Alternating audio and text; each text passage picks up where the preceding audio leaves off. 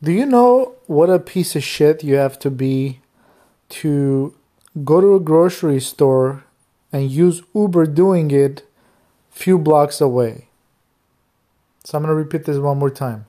People will actually use Uber to go two blocks to do a grocery, like full on grocery store shopping, and they'll make you wait and unload entire fucking shopping cart full of shit in your back seat, in your trunk. Now get this part. This bitch, she not only had me fucking wait, she put all that crap in the car, and then as soon as we started driving, by the way, she had a major attitude. She gets in my car, attitude, just throwing the fucking cans of soda, fucking up my seats, right? And then so, she we take off. She's like, "Oh, there's another stop. By the way, we have to stop by at a gas station across the street."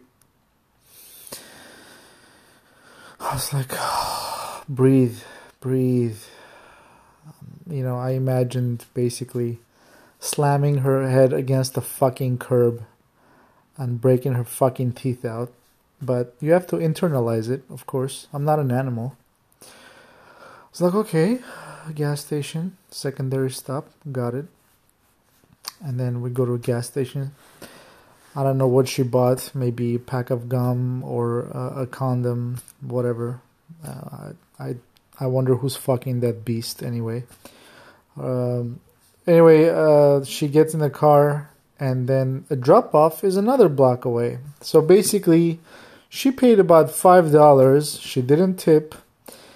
Um, and normally, when they're nice, I'll actually get up and help them with the groceries. But this time, I just sat, in my fucking car, like, yeah, go and carry all your shit upstairs, come down by yourself. Um, so yeah, she probably, you know, we make like 375 from this ride, nothing. And they use and abuse the system and they don't tip. So if you're doing a full on grocery run with Ubers, you and your whole fucking family and your whole bloodline can go fuck yourselves. You're not a human being. You're a piece of shit. Got it? Yeah.